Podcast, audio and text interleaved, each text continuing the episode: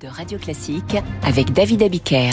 À 8h12, comme vous le disiez à l'instant, Ève Ruggieri, qui sera l'invité de cette matinale à 8h15. Voici donc l'heure de l'éditorial d'Arthur Berda, qui a eu cet honneur d'être lancé un jour dans sa carrière de journaliste par Ève Ruggieri. Bonjour Ève. Bonjour. À tout de suite après l'édito d'Arthur Berda, qui va nous parler donc de d'un état des lieux par sondage, un état des lieux de l'opinion, un an et demi après la présidentielle, la dernière, et trois ans et demi avant la prochaine. Oui, car Le Figaro publie aujourd'hui une grande enquête sur les intentions de vote des Français. L'étude réalisée par l'IFOP dévoile les rapports de force entre les nombreux prétendants à l'Élysée, parmi lesquels bien sûr Marine Le Pen, la double finaliste de la présidentielle, candidate, je cite, naturelle du RN pour 2027, domine très largement le match puisqu'elle est créditée de plus de 30% des voix au premier tour selon les différents scénarios testés. Cela représente une progression d'une dizaine de points par rapport à son score de 2022.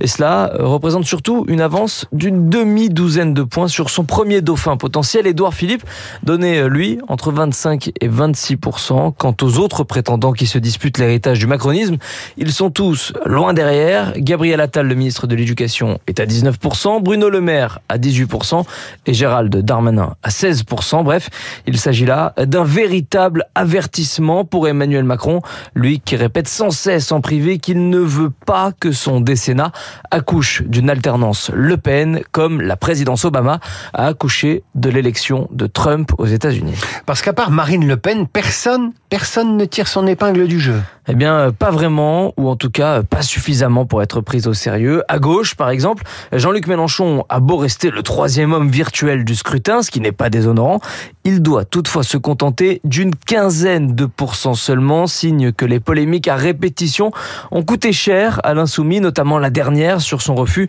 de dénoncer les attaques terroristes du Hamas contre Israël.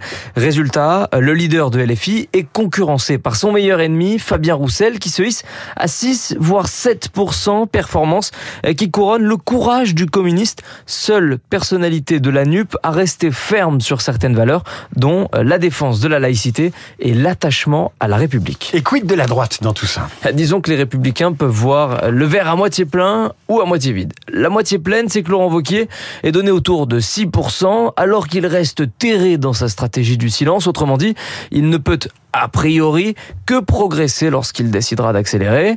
Et puis, la moitié vide, c'est que la droite traditionnelle de gouvernement fait toujours moins que le nationaliste Éric Zemmour, alors même que Reconquête ne compte pas le moindre député ni aucun grand élu local. En clair, le risque, c'est qu'à trop vouloir prendre du recul et de la distance pour espérer prendre de la hauteur, Laurent Wauquiez finisse en fait surtout par prendre du retard. L'essentiel étant de ne pas prendre une veste. Arthur, je vous dis à tout de suite, l'invité de la matinale publie Au cas où je mourrais, des mémoires beaucoup plus gaies et heureuses que ce titre ne le